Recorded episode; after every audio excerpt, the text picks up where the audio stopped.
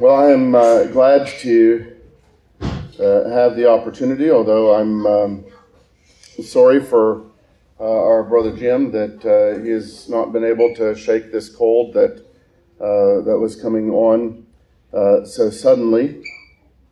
but we are in chapter nine of the book, Reasons for Meditation. I provided you with an outline. I'm actually just going to teach from the outline so that although this is my last copy of the book, uh, you'll notice there are page numbers on your outline. If you grabbed one uh, in the back there, it'll help you follow along in the book. Would anyone like to use a copy of the book to follow along?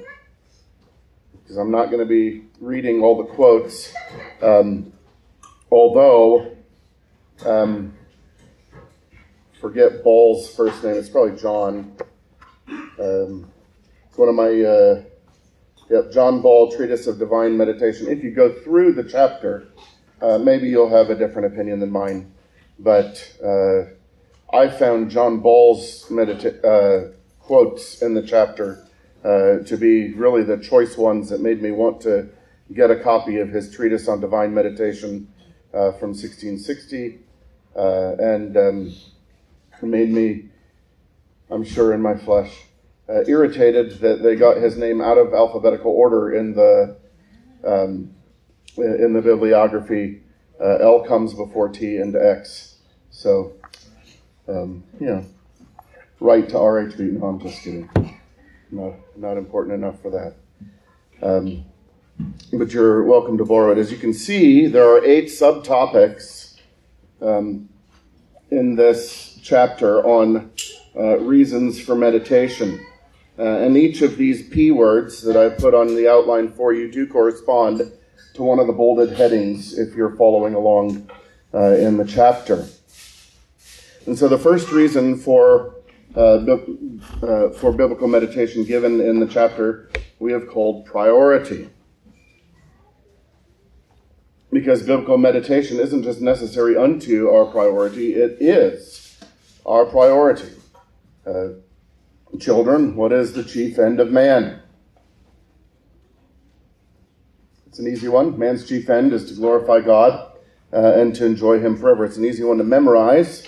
Uh, it is a whole lifetime uh, of learning to grow into.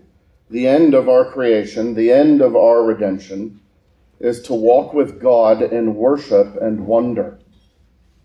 Uh, these are not things that uh, once we do all the other things, uh, then we will have glorified God and may begin enjoying God. Uh, no, the glorifying and enjoying of God is what we are doing in everything else that we are doing. That we would always have heart and mind set upon Him, that we would always be offering what we are doing uh, to Him, uh, that we would always be enjoying Him who is sustaining us in the midst of what we're doing, who has given us the purpose and the place uh, and the particular duties that we are performing. Uh, so that if we are aware of the involvement of God in our life like we ought to be, uh, that, uh, that we would have our whole life as a glorifying and uh, enjoying of Him. We want to have the post Methuselah Enoch life. I think we've mentioned this a few times, maybe just in, in conversation but hopefully in teaching and preaching as well. That, that before Enoch, uh, in, in Genesis chapter 5, Enoch's life before he became the father of Methuselah is just he lived this many years. But is described after he became the father of Methuselah, Enoch walked with God 300 years. Uh, this is the life of a Christian, a walking with God and uh, uh, walking with God, meaning we do everything in worship of Him uh, and wonder at Him for His glory and in enjoyment. That, incidentally, is a good summary of what it means to live in the fear of the Lord. We walk in the fear of the Lord. We are those who fear God. We live in worship of Him. We're offering everything we do uh, unto Him as worship, knowing that He is God and there is no other and also wonder at him uh, and this enjoyment of him. Uh, and so this godly fear, yes, it trembles, uh, but it, uh, it trembles with zeal and diligence and devotion. It trembles with delight and enjoyment. Uh, and, uh, and so biblical meditation, whether you're talking about uh, the meditation at particular times or whether you're talking about the reflection uh, upon the Lord Himself and, and how He is interacting with you in every moment of the day. This is our life. Uh, and the fact that th- this subject is little touched, little known, little experienced in our age uh, is, uh, is a reminder that uh, we are at a place where we need to be in, in the ups and downs of what God does in the church generally. We're at a place where we need to be crying out for an outpouring of God's Spirit, an actual knowledge of God in our life, an actual uh, union and communion with Jesus Christ. Uh, this is, of course, uh, what uh, Psalm 103 teaches us to do with our own soul, preaching uh, to ourselves, Bless the Lord, O my soul. Uh, and all that is within me, bless his holy name. And he then gives throughout that psalm reasons for blessing God. And it ascends uh, to the place where just before the psalm closes, he's concluded that all of God's angels, all of God's servants, all of God's creatures, and in every part of his creation are supposed to be blessing him with all that they are and in all that they do. Something that, of course, in the, this groaning age, never comes completely to fruition. But knowing whom God has redeemed you to be to himself, that the reason that he that he put you in this Christian home or brought you from outside of a Christian home some way to hear the good news of Jesus Christ, the reason he gave Christ in the first place, the reason he brought you to faith, the reason you are now in his church is because he is bringing you at last to bless him with all that you are all of the time.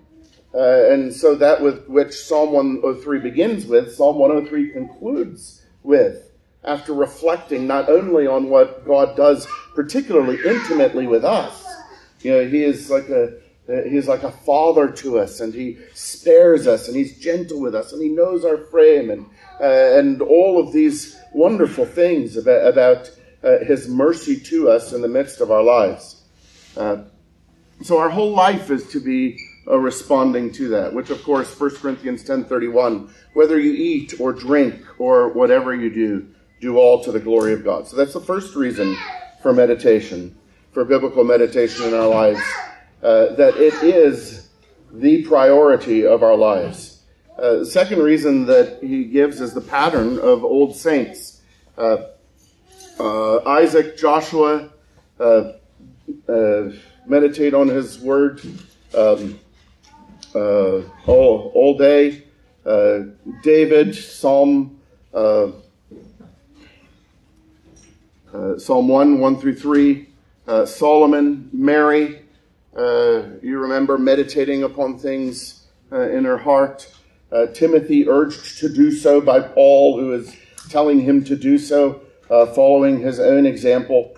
Uh, walk in the path that others have taken who have arrived where you are going. That's the transition from Hebrews chapter 11 to Hebrews chapter 12. Hebrews 11 presents us with all of these men, some of whom are not particularly admirable. Right? You know, Barak is in there, and his account in Judges uh, is mostly about how he was such a failure uh, that God used a prophetess to do the job of the judge at the time, uh, and yet sustained by faith. Uh, uh, and so uh, we have these witnesses in Scripture, these examples that are listed uh, in 2a of your outline of people whom the Lord brought uh, in part and especially by way of meditation. and so Hebrews 12, verse 1 Therefore, we also, since we are surrounded by so great a cloud of witnesses, let us lay aside every weight and the sin which so easily ensnares us. And let us run with endurance the race that is set uh, uh, that is set before us. uh, the second half of Hebrews 12, verse 1 there, uh, being a really good summary of the useful of what meditation is useful to do in number seven on your outline or page 101 to 102 in the book. But not just the example of others, but we are following them as they follow Christ. And that's uh, Hebrews 12, verse 2. Looking unto Jesus, the author. And our author doesn't quite, um, uh, quite capture it there. Is a, is a Greek word with a really rich meaning. Um, if I don't see anyone, I oh Ben maybe has studied a little bit of Greek. Archegos. Um, sometimes you have the word captain. Uh, it's someone who who goes ahead and knows the way and makes the way for us. Uh, uh, not necessarily to be innovative, but um, the translation I like for the word is trailblazer. Uh, if you've ever you know gone to camp or been in the woods and uh, and someone has gone before you and made the path, uh, and then others have walked on the path, and you can kind of tell uh, tell where you are. You know, that's that's the idea there in Hebrews 12, 1 through 2.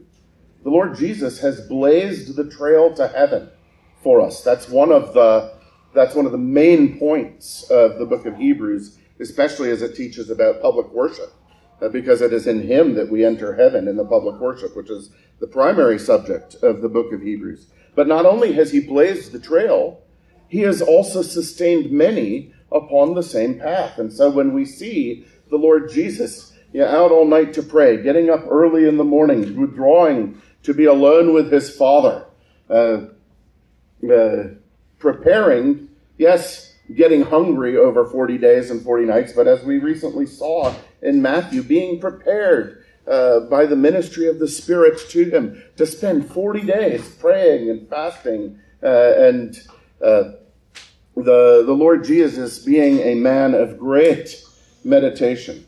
So that if we ever thought of someone who, who we would have thought didn't need it, it would be Christ. But not only was he human and needing to grow in wisdom and favor and stature with God. And he would do things like get hungry and get tired in his body. And he would need also to maintain his human soul, his human mind, uh, as we also need to, uh, need to be maintained. Meditation was a huge part of the Lord Jesus' life. And meditating upon God's word, thinking upon what we have heard from his word. Uh, and uh, interacting with God Himself uh, in what He has taught us from His Word. That is a big part of what we need, uh, what we need to be doing throughout our lives. So we have this uh, pattern. Now, some of you are appointed pattern setters. Uh, especially here, I want to talk to the moms. In God's providence to you, you have little meditators in training. and I know we all feel like we are in training. Uh, but how are your children going to learn to bring what you started the day with in the scripture into what they are doing in the rest of the day? Yes, with your children, you are, you are uh, seeking to always bless God with them. Every little thing that God does for you, every little thing that God gives to you, that which might have been, might have remained internal for you uh, as a woman walking with the Lord and lifting your heart continually in praise and thanksgiving for this and that, and asking God's help for every little thing that you have to do in this and that, and remembering the scriptures that tell you about His help and uh, and that tell you about the goodness that He's doing for you, and that whole internal life of conversation, internal conversation with the Lord, ladies. That if if you have children, don't let it remain internal verbalize it so that your children who are walking with you throughout the day are learning this habit of interaction with God and dwelling upon His Word. So you have the what you started the day with uh, in in Scripture together with your children, and then throughout the day you're reminding them. Do you remember what what we uh, heard about this morning? And as you get into that habit, you, you'll find that throughout the day there's all sorts of providence and occasion uh, for that specific scripture in God's mercy and wisdom in, in how he uh, in how he governs your life. Uh, and one thing, of course, that uh, one advantage this gives the mom, even over the dad, uh, is that by the providential assignment of having to lead someone else all the time, she finds that her meditation is improved by leading their meditation. Every dad knows that same dynamic, don't we?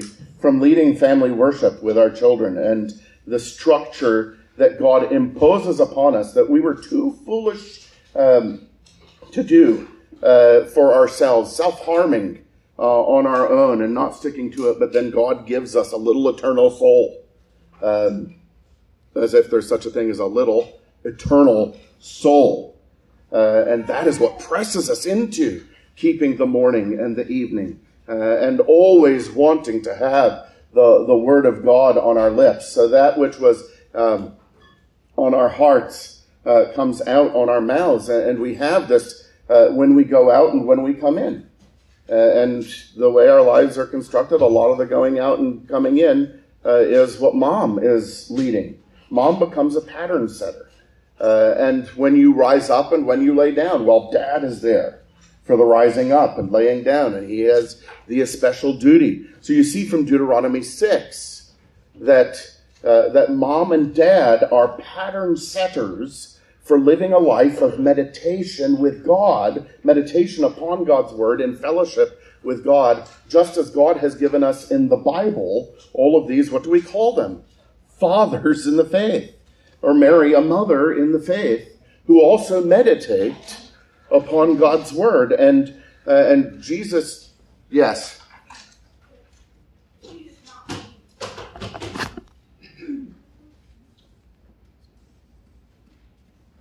Thank you.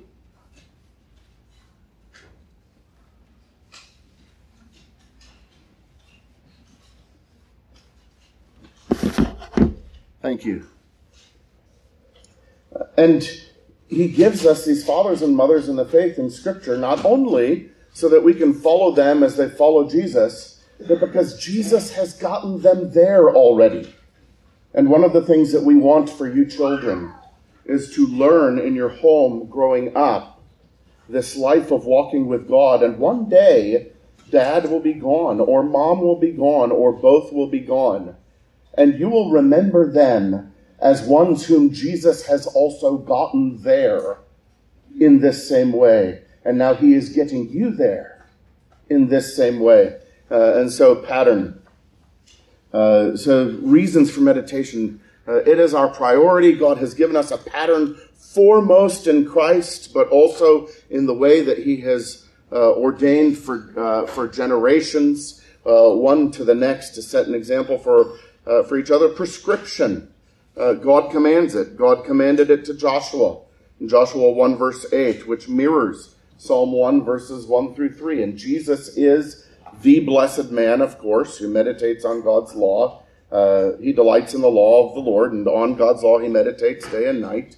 But when Jesus saves us, he starts to make us to be like himself, and we too find our delight in the law of the Lord.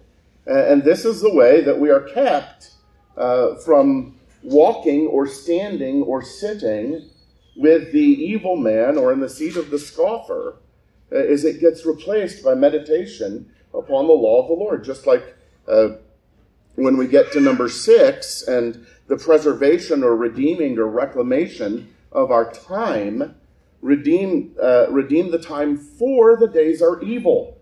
So there's this inertia of evil that is reinforced by the sin that remains in us that if we don't redeem the time, uh, if we don't uh, uh make a resolved, uh, uh, Christ dependent effort to meditating on Scripture, then we are just going to, by inertia, default to all kinds of emptiness and, yes, even all kinds of evil. Living for fun, wondering how much people admire us, uh, and all of these things that our hearts immediately go to. You know, a child who is constantly saying, I'm bored, is also constantly saying, My purpose in life is to have fun and be entertained. They need to be taught to redeem the time because the days are evil. How are they going to do that if, if we are, we, we the parents, uh, are not doing it. But God has given us, therefore, good prescription when He commands this meditation in Joshua 1 8. When He commands this meditation, uh, gives us the implied command in the pattern of Christ, the, this meditation in Psalm 1, verses 1 through 3. The whole of Psalm 119, uh, the place of joy, the source of wisdom, uh, the, how affliction is made useful to you. All of God's helping us in every sort of situation in life. Meditation on His Word is key in every one of those things. And so He gives us all of these commands. Philippians 4 8, you know, whatever is true, whatever is lovely, etc., meditate on these things. How come we memorize Philippians 4, 4 through 7 and Philippians 4 8 as if they're these two completely separate passages? Rejoicing in the Lord always comes by way of meditating upon all the good that the Lord has taught us in His Word and all the good that the Word teaches us to see in the Lord and what He has created and what He is doing.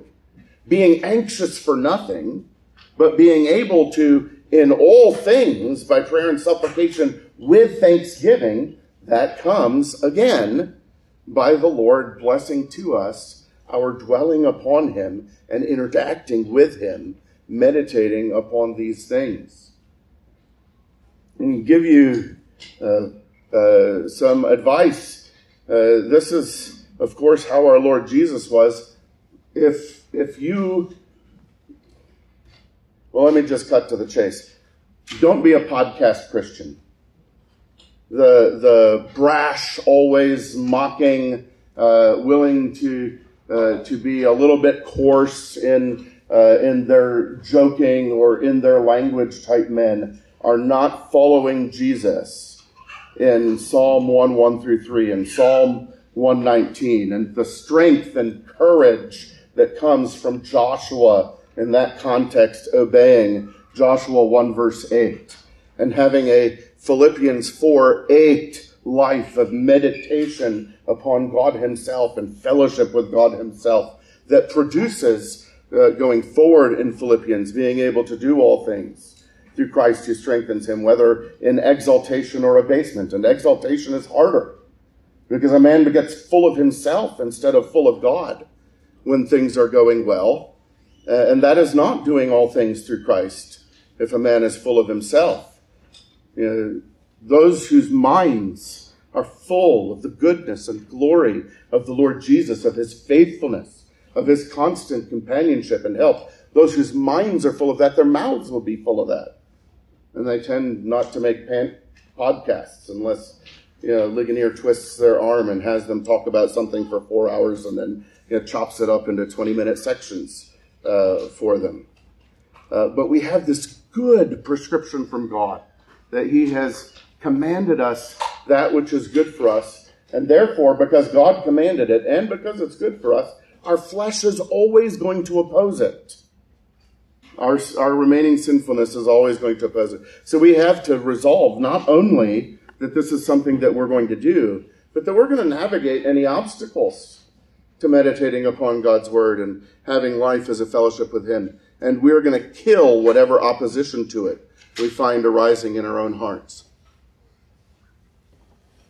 Fourth reason uh, for meditation is a prerequisite. It's necessary for knowing God's word. He the, the book uses again, in fact, I thought one of the quotes was actually repeated uh, the metaphor of digestion. Uh, you don't need to just uh, eat food and have it pass through you, uh, like uh, so much theological um, uh, GI issues, but you need to eat and digest. Now, one of the things that is very wise and uh, that he draws from the Puritans in that section uh, that begins on page 98, or maybe is uh, spans page 98, uh, is the danger of letting the simplicity of the gospel. And the gospel is simple God saves sinners by Christ alone. That's it. But there's a danger in letting the simplicity of the gospel become an excuse for robbing ourselves of the riches of Scripture. So yes, the um, the uh, the scripture has enough in it that's plain that a mouse can can uh, uh, take a drink from it, uh, but it's also deep enough that an elephant can swim in it. I don't remember if that was from the the chapter. It's a common image metaphor. It's not my. It's not original to me. but there are these riches in the nature of who God is in Himself, especially in the uh, in the intra-Trinitarian uh, relation of the Godhead and the character of God. There are riches there that that uh, that that captivate our minds and fill our hearts. That this is the God who made us, and that we are actually being made to know Him. And every bit you learn uh, re- reminds it. If you meditate on his word and fellowship with him in this way, you don't become more and more full of how, uh, how excellent your doctrine is. You become more and more amazed with the glory into with, with, with which you've become familiar. And yes, you oppose wrong doctrine because wrong doctrine doesn't know this God who is this God who made us, this God who is in himself and, and all of these riches that he has in himself and, and how he has he has joined that to us by the incarnation of the Son, so that, so that the second person of the Godhead is a man, and we who are men, we who are human, would, would have a union with the Lord Jesus and actually be made like him, so that there is now this perfect expression of what a man is like in conformity with God who is Jesus Christ, and we are being made like him until we perfectly are conformed to his image. It, you know, there are all, and then all of the details of those things. Just, just telling you that it's glorious. But the, the hundreds and thousands and um, there's probably infinite ways and details of that glory. Those are the things to be discovered and enjoyed in meditation upon God's Word, in fellowship with Him. Scripture not only instructs our minds from Christ's mind, something that happens during teaching or preaching or study, but it also shapes our minds to be like Christ's mind. And this especially comes by meditation. When we dwell upon God's Word, in the way that Christ does, and his Spirit applies him to us. Uh, and the place where that is, uh, is most clearly and profoundly taught in the Bible is in John 17, where Jesus, the glorious Son from all eternity, is about to complete his redemption mission for securing the other sons, the other children, sons and daughters. And he calls God uh, he calls his father, it's the only place in Scripture where this language is used, Holy Father. And he is eager that we would be brought into this knowledge of Father, Son, and Spirit that God has had in himself. And what does he say? Sanctify them by your truth. Your word is truth. This is immediately preceded by, for this reason I consecrate myself saying, I am going to the cross, not merely that they may be forgiven, but that they may be made like me, that they may become holy children of the Holy Father and come into the joy and fellowship that the Godhead has had from all eternity. And so uh, there is this, there are these riches to be known. And so, yeah, you could you could just say, well, the gospel is simple. Why do all that theology stuff? Why meditate upon God's word? Um, his, his mind is always, uh, is, is always in heaven. Well, the why is in the glory of God himself and what is in the Bible. There are riches presented to us by means of the word, by means of, uh, of the truth. Conversely, if we learn without meditating, we will become a monstrosity. Because the one whose mind is filled with ideas that are from the Bible, but the mind that is full of those ideas is not being shaped to be like the mind of Christ, will, will then have all of these truths and ideas, but it will be packaged in a person who is not becoming like Jesus. And what they do with the doctrine in their own life will be an abuse. And what they do with their doctrine in what they do in the world will be an abuse. There will be a monstrosity, not a Christian.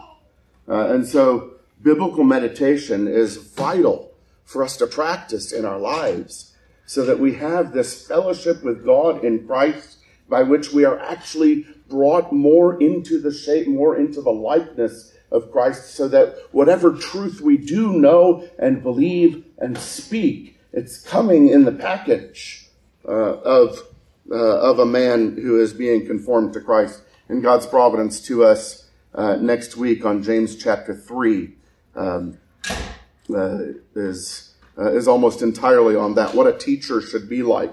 And that if we aren't being made like Jesus, specifically in things like humility and gentleness, uh, which he emphasizes in that chapter, that it may appear to be divine wisdom, but it's actually earthly and demonic, is the language of James chapter 3 for that. So it's a, it's a, uh, well, we just uh, covered number five uh, in, uh, in large detail as well. Bible reading uh, may maintain right doctrine, but meditation especially motivates right living.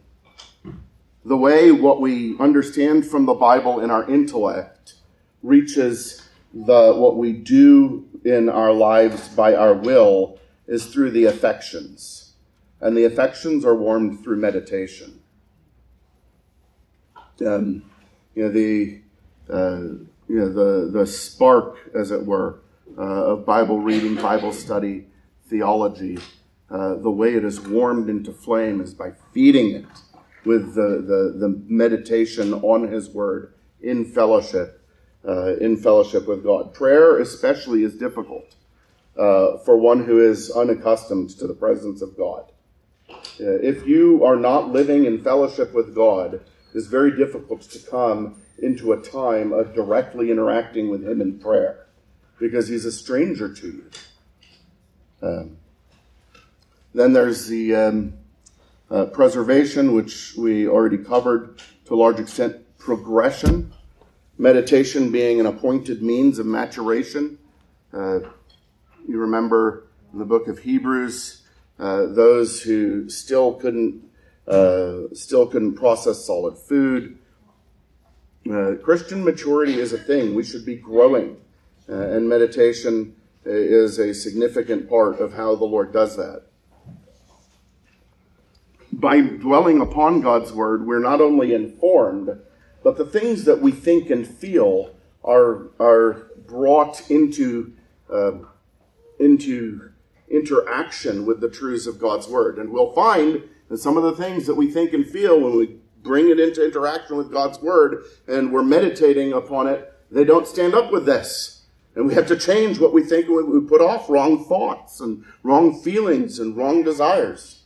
Similarly, meditation upon God's Word is one of the ways that right truths uh, start, uh, right and good thoughts start to uh, form in us. And uh, virtues in our lives that had been feeble unto that point uh, are stirred up. And then in the last place, uh, on that last page, page 103, you know, he makes the point that God has loved us from before the world began. And the whole Bible really is, uh, at least in one, one aspect of what it is, is a love letter to us.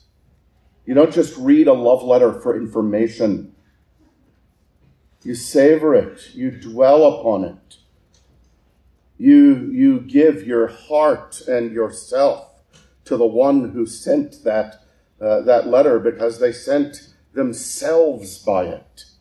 And there is not, there has never been a love letter uh, that is so aptly described in that way as the Bible. God has given himself to us by the Bible. So we mustn't just receive information from it. We must receive Him and have fellowship with Him by means of it. Uh, and so that is the reason for living a life that is punctuated by set times that God has appointed for deliberate, direct meditation. But in between those set times, living a life also of the meditation, the setting of our hearts upon God, and living in fellowship with Him. Uh, and yes, that will make the things of earth grow strangely dim. You'll come to consider it not so strange, won't you? You're like, oh, of course they're dim. Look at what they're compared to. Amen. Let's pray. Our Father, we thank you for uh, your word, which teaches us all these things, and all these passages that we visited and didn't have time to dwell in and meditate upon. Grant even, O oh God, that we might uh, take that as a start. Uh, we bless your name for the Lord's Day, uh, in which you remove all these other distractions, that our hearts may, may get a sense of the sweetness and may be strengthened in the practice of meditating upon you and having fellowship with you. O oh Lord, conform us to Christ by the work of your Spirit. Sanctify us by your truth. Use your word, which is that truth, for that work, so that we may be brought to think like he does, to know you as our Father, as he knows you as Father, to have his joy in us, uh, to enter into that for which he prayed so earnestly uh, the night that he was betrayed, and which he has been interceding and praying for ever since in glory. Grant it, we ask, even as he asks. And so we ask it through him. Amen.